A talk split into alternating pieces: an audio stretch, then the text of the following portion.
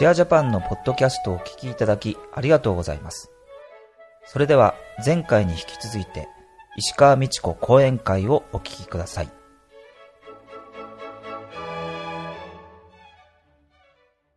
もう一つ大きな出来事これはこのような時代の境目には必ず新しい時代の教師が現れるとこれも歴史的事実なんですこれまでにも時代の境目ごとには必ず循環の法則に基づいて教師が出現し次の時代への方向を示しに来られたのです。例えばブッダとかキリストモハメッド。そしてそれ以前には孔子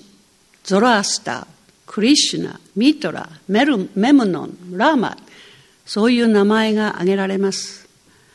つまりそれぞれの教師方はその当時の人間に新しい時代の方向を示すために出てこられたのです。しかし人類は残念ながらこれらの教師方が亡くなられた後いわゆる宗教なるものを作り僧侶や神学者たちが教師の教えを解釈しそして寺院や教会を大々的に建立したり自分たちを他の教師たちの教えと分離させてきました。つまり創業級パイシスの時代に培われた個人性が自分たちと他の教師方を分離しそして自分たちの教師こそ最高であるという分離主義的な教心性を生み出したのです。でもおのおのの教師方はそれまでに出された教えの土台の上にさらに教えを与えられたのだという啓示の連続性。これが無視されてきたのです。現在は科学と合理主義にならされている現代人。その頭脳ではブッダとかキリストのような方が再びこの世に現れるということはほとんど誰も信じません。ブッダとかキリストとかいう存在は宗教の世界に片付けてしまっており日常の生活とは全く関係がない。そういうふうな生活をしているのが現代人の特徴だと思います。でもすべての世界宗教の経典には次に来られる方の教師のことが予言されているのです。例えば仏教の場合ブッダはお亡くなりになる前に弟子たちに向かって次に来られるブッダのことを予言されました。さてその時には兄弟よマイトレイヤと呼ばれる高貴なる者が世に現れる。完全に悟りを開かれた方であり知恵と正義を備え幸いなる方であり世のすべてを知る者であり人類を率いる無類の戦士デーバ界と人類の両方の教師にして高貴なる者私同様のブッダである。私が今そうであるように彼自身の超常的な力が世に如実に表されそして知られよう。このように釈迦牟尼仏は予言されているのです。キリスト教も同様です。そのキリスト教の経典である聖書の中でイエスが再臨を約束されています。居眠りしていてはいけない。人の子はあなた方が予期しない時にやってくる言われています。イスラム教徒もやはりそうです。イスラム教の経典の中でこの世に不正と悪が満ち溢れる時あるお方が天から降りてこられ正義と秩序を回復する。その時マリアの子イエスもまた彼に従って地上に再び再臨する。このお方こそアルマフディ神に正しく導かれたものという。ヒンズー教徒もやはりその経典の中でクリシュナの言葉として言われています。各時代ごとに私は戻ってくる。正義が衰退し不正義がはびこる時に私はいつでも現れると言っているんです。そのような予言すべての宗教が予言している次に来られる方新しい時代の世界教師法平級の世界教師ブッダの予言されたマイトレイヤ仏今この世界に現れておられる。1977年から世に出ておられる。しかし舞台の背後にあって活動しておられ決してご自身をブッダであるとかキリストであるというように名乗りを上げておられません。世界の主な宗教は次に来られる方の教師をさまざまな名前で待望しています。仏教とはマイトレイヤ・ブッダあるいは日本では弥勒菩薩という名前で待望しています。キリスト教徒はキリストとしてそしてヒンズー教徒はクリシュナあるいはカルキアバターイスラム教徒はイマン・マフティとしてそしてユダヤ教徒は相変わらずメシアの到来を待っています。しかし普及の知恵の教えによるとこれらは全て同一人物を指す異なった名前であり新しい時代の世界教師を指している。そしてその方の個人名を仏教徒の言うようにマイトレイヤであるとしています。しかも今回はお一人で出てこられるのではなくて逮捕された偉大なる方々弟子たちを大勢引き連れてこの世に出てきておられる。この地球の霊的ハヤラキーと呼ばれるところからこれは人類にとって最も大切なこの方たちの存在がほとんどの人間に知られていないのはこの方々は何万年もの間人里離れた偏僻な高山脈や砂漠に住んでおられ背後にあって人類を見守り世界に転生している彼らの弟子たちを通して監督し導いてこられたのです。そのような弟子たちの中には先ほど申し上げた H.P. ブラバツキーとかアリス・ベイリーをはじめベートーベンとかモーツァルトレンブラントソクラテスプラトンアインシュタインキューリー夫人ガンジーリンカーン毛沢東チャーチルベイフランクリン・ルーズベルトジョン・ F・ ケネディいろいろな方々の名前が挙げられます日本で活動された弟子たちの中には例えば聖徳太子とか葛飾北斎広重空海法然日蓮宮沢賢治そして最近では谷口正治とか高橋真治などいろいろな名前が挙げられています。ここで言うこれらの名前これはすべてベンジャミン・クレーム氏の死である各社が全国の全世界から寄せられる質問に応じてその当時の生きていた方々のその当時の進化の段階とかそれぞれの光線構造というものを教えてくださってそういうものがあの今現在ではマイトレイヤの使命と言われるこの第3巻最後に何百名もの人たちのリストが載っています。それぞれに異なった各社方の異なったレベルの弟子たちである。でそれぞれの分野で活動された方々である。そのような状況各社方が自分たちの弟子たちである男女を通して世界に働きかけてこられておりましたが今回初めて各社方ご自身がこの世に出てこられる。しかもそのリーダーであるマイトレイヤ世界教師を先頭にして出てこられるということなのです。これは人類にとって途方もないことなんです。これまでそのお一人ずつがこの世に出てこられただけで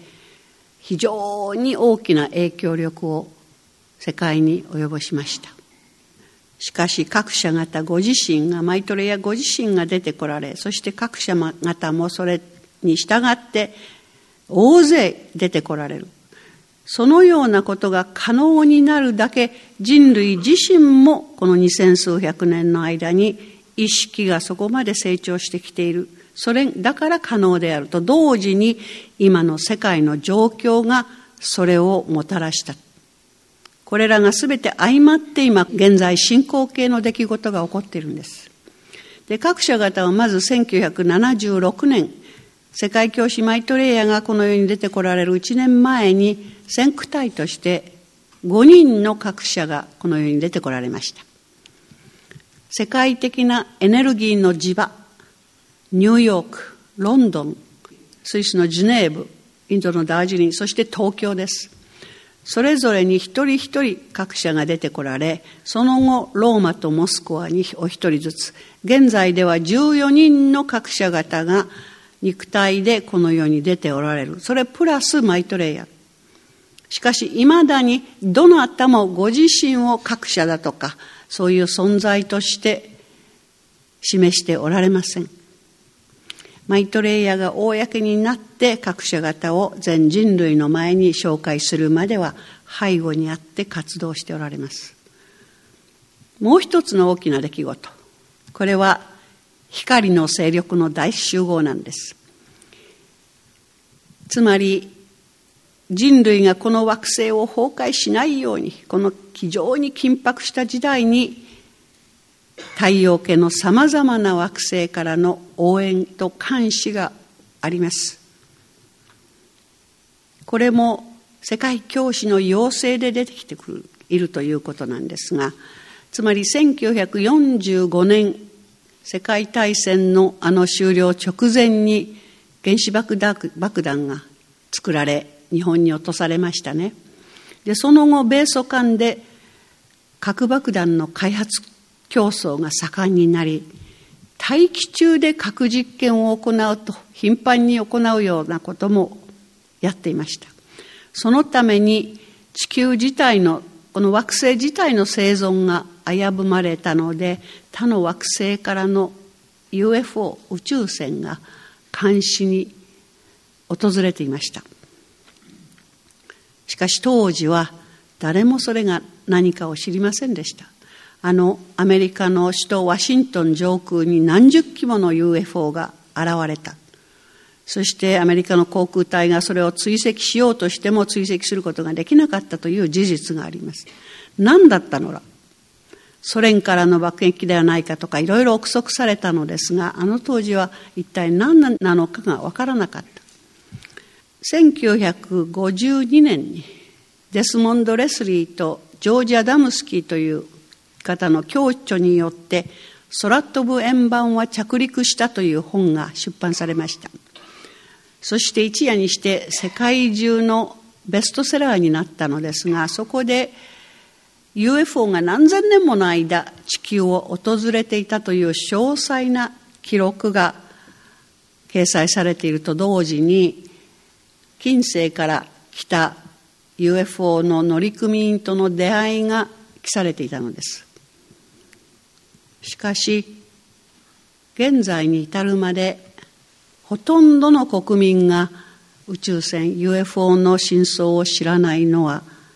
過去60年以上もの間各国の政府や軍が国民からその事実をひた隠しに隠してきたからなんです。さらに UFO やその乗組員がに関するその破壊的な情報のみがどんどん大々的に伝えられて、え、UFO に誘拐されたとか体にチップのようなものを埋められたなどというような主張をする人たちの情報がどんどん広がる。そのために人々は UFO に関して恐れを抱いていたりあるいは本当に目撃したり体験した人々たちは他の人々の抽象を恐れて沈黙を守るという状況が続いてきました。そして今現在でも地球のみに人類が住んでいると私たちは教えられています。他の惑星には一切人類が住めるような環境ではないと教えられています。しかし太陽系のすべての惑星に住民がいるということをジョージ・アダムスキー自身もその当時話をし本も書きそして他の惑星からの各社方の情報教えそういうものも伝えていました。地球の霊的ハイアラキーの各社方と他の惑星の各社方との間には絶えず密接な交信が交流があるということです。そして太陽を中心として惑星間の議会さえ存在する。これは私たちの現在の知識では全くもう夢のような話ですがジョージ・アダムスキー自身がそのようなことを記載しそしてその後ついこの十数年の間にさまざまな形で UFO を目撃した人たちの本や体験談が公に出されるようになってきております。じゃあアダムスキーの言うことは本当なのかと私たちはそのベンジャミン・クレーム氏の情報のことをよく知っていますでクレーム氏は1950年の初め頃は今の仕事に従事する前は UFO の兄弟たちとの共同の仕事をしており地球のための仕事をしていたということですがその当時ジョージ・アダムスキーは彼の同僚であったと言っております。そして彼の著書最近出したその光の勢力は集合するという本がありますが UFO と彼らの霊的使命。この書をクレーム氏はアダムスキーに捧げております。そしてアダムスキーは近世から使命を帯びてやってきた宇宙人であり地球人として生きそして仕事をした非常に勇敢な男であったと述べています。しかし最近になって UFO はその活動をますます活発にし私たちに彼らの存在を示し始めています。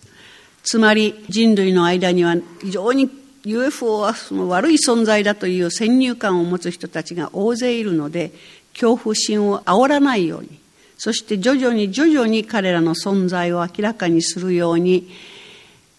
行動をし始めている UFO の大群が世界各地で目撃されるようになっております。そしてそういう情報がインターネットや YouTube などを通して一般の人々がビデオに撮った映像をどんどん流し始めています。例えばよく見えないかもしれませんがこれはコロンビアのボゴタ市で真っ昼間に目撃された何十機もの UFO これは火星からの UFO だと言われます。つまり、このような情報を先ほど紹介のあったクレムさんが編集長をしているシアインターナショナル市に各世界各地から寄せられる。その度に、これは本物ですか ?UFO ですか？どこからの、どの惑星からの UFO ですか？質問をし、各社から確認を得た上で、シェアインターナショナル誌に掲載されます。最近アメリカで行われた世論調査によりますとアメリカのアメリカ人の3分の1が UFO の存在が事実であるということを認めています。政府がその事実を隠しておくことはもはや困難になってきておりフランスやイギリスをはじめ多くの国々がこれまでその極秘情報として扱ってきたいわゆる一般国民から寄せられる UFO の目撃証言膨大な資料を一般公開し始めました。アメリカも最近公開し始めましたがまた全てが公開されているわけではありません日本はまだそういう極秘情報を日本も持っています日本の軍部しかしまだ公にされていませんこれは火星から来た57機の UFO スペインのマラガシの上空を飛んでいるのが観察されたビデオでした。また同時にいろいろ異なった形での UFO、これは雲の形をした巨大な宇宙船、火星と木星からの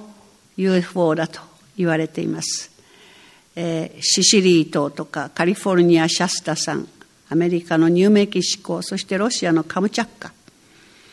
そういうところで目撃された例が掲載されました。もう一つ UFO が彼らの存在を明らかにし始めているやり方に穀物畑のミステリーサークルがあります。これはさまざまな穀物畑にこのようなデザインを作っていってるわけですが非常に大きな美しい不思議なデザイン特にイギリス南部に集中していますヘリコプターで上空から見ないと全体像が見えないような大きさが通常です。これはどうしどのようにして作られるかと言いますとこのように同じものなんですが穀物の穂が倒されてきれいに倒されてデザインが作られています。そして穀物は倒されていますが破損されることはなくただしその穀物の細胞の DNA が変化していると言われていますこれらの極めて美しい精巧なパターンは UFO が穀物畑に降りてくるその瞬間に全く音を立てずにこのようなデザインが作られるということです。で、なぜこのようなデザインがあちこちに作られているかと言いますと、地球を取り囲んでいる磁石のような磁場の磁力のネットワークがあります。そのネットワークの交差したところ、そこがエネルギーの非常に強力なセンターになっていますがこれがあるところにこのようなミステリーサークルが作られているですからこれは別に畑だけではなくて海の底にも山の上にも作られているで季節に応じて緑の時とかあ収穫時の茶色の時とかありますがつまり宇宙の兄弟たちは世界教師マイトレイヤーそして各社方と共同して協力して働く目的のために今地球に出てきておる。つまりこのようにして明らかにエネルギーの磁場を表面に表してくれておりこれらの磁場を利用して将来太陽との関係で光のテクノロジーということが人類に紹介されそしてその光のテクノロジーを通して私たちは太陽から直接エネルギー源を得ることができる。もはや誰もそれを独占することはできなくなるだろうとそういう目的のために宇宙の兄弟たちはこのようなミステリーサークルを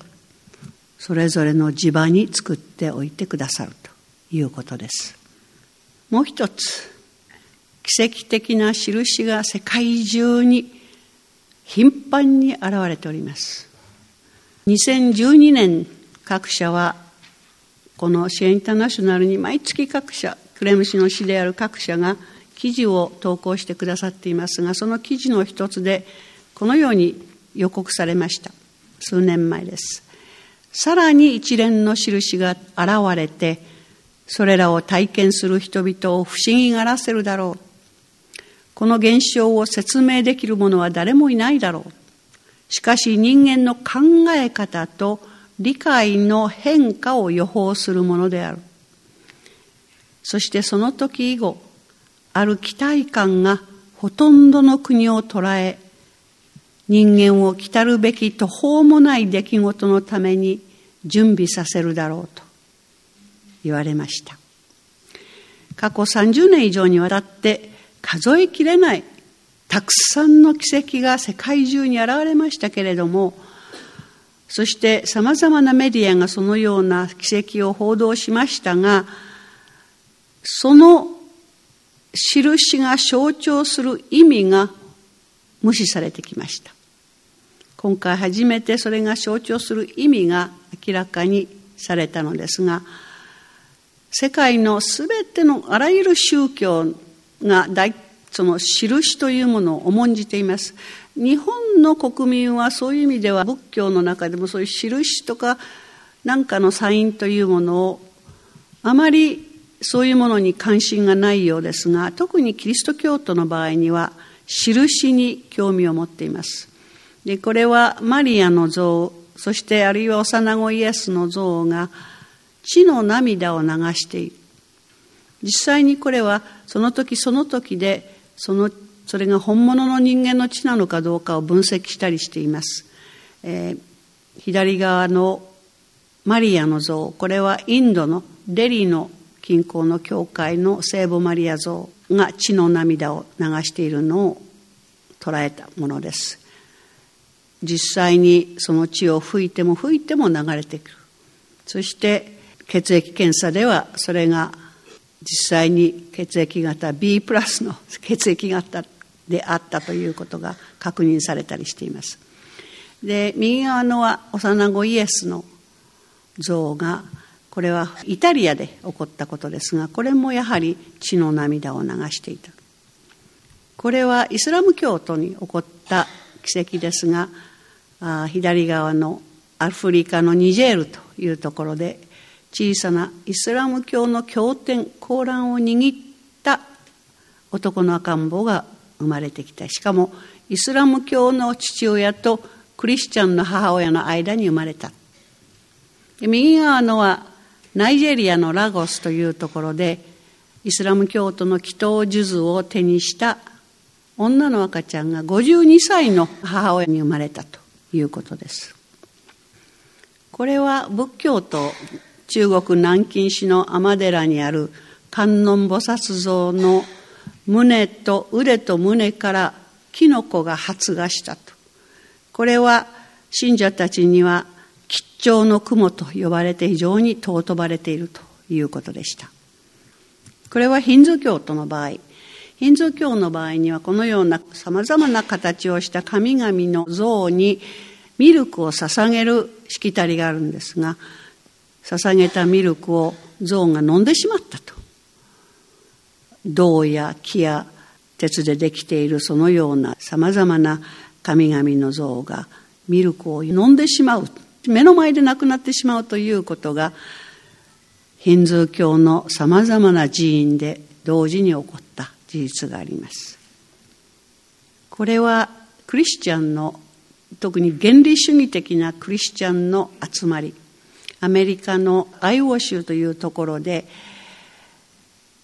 キリスト教クリスチャンの男性の集会があった時なんですがそれをバルコニーの上の方から見ていた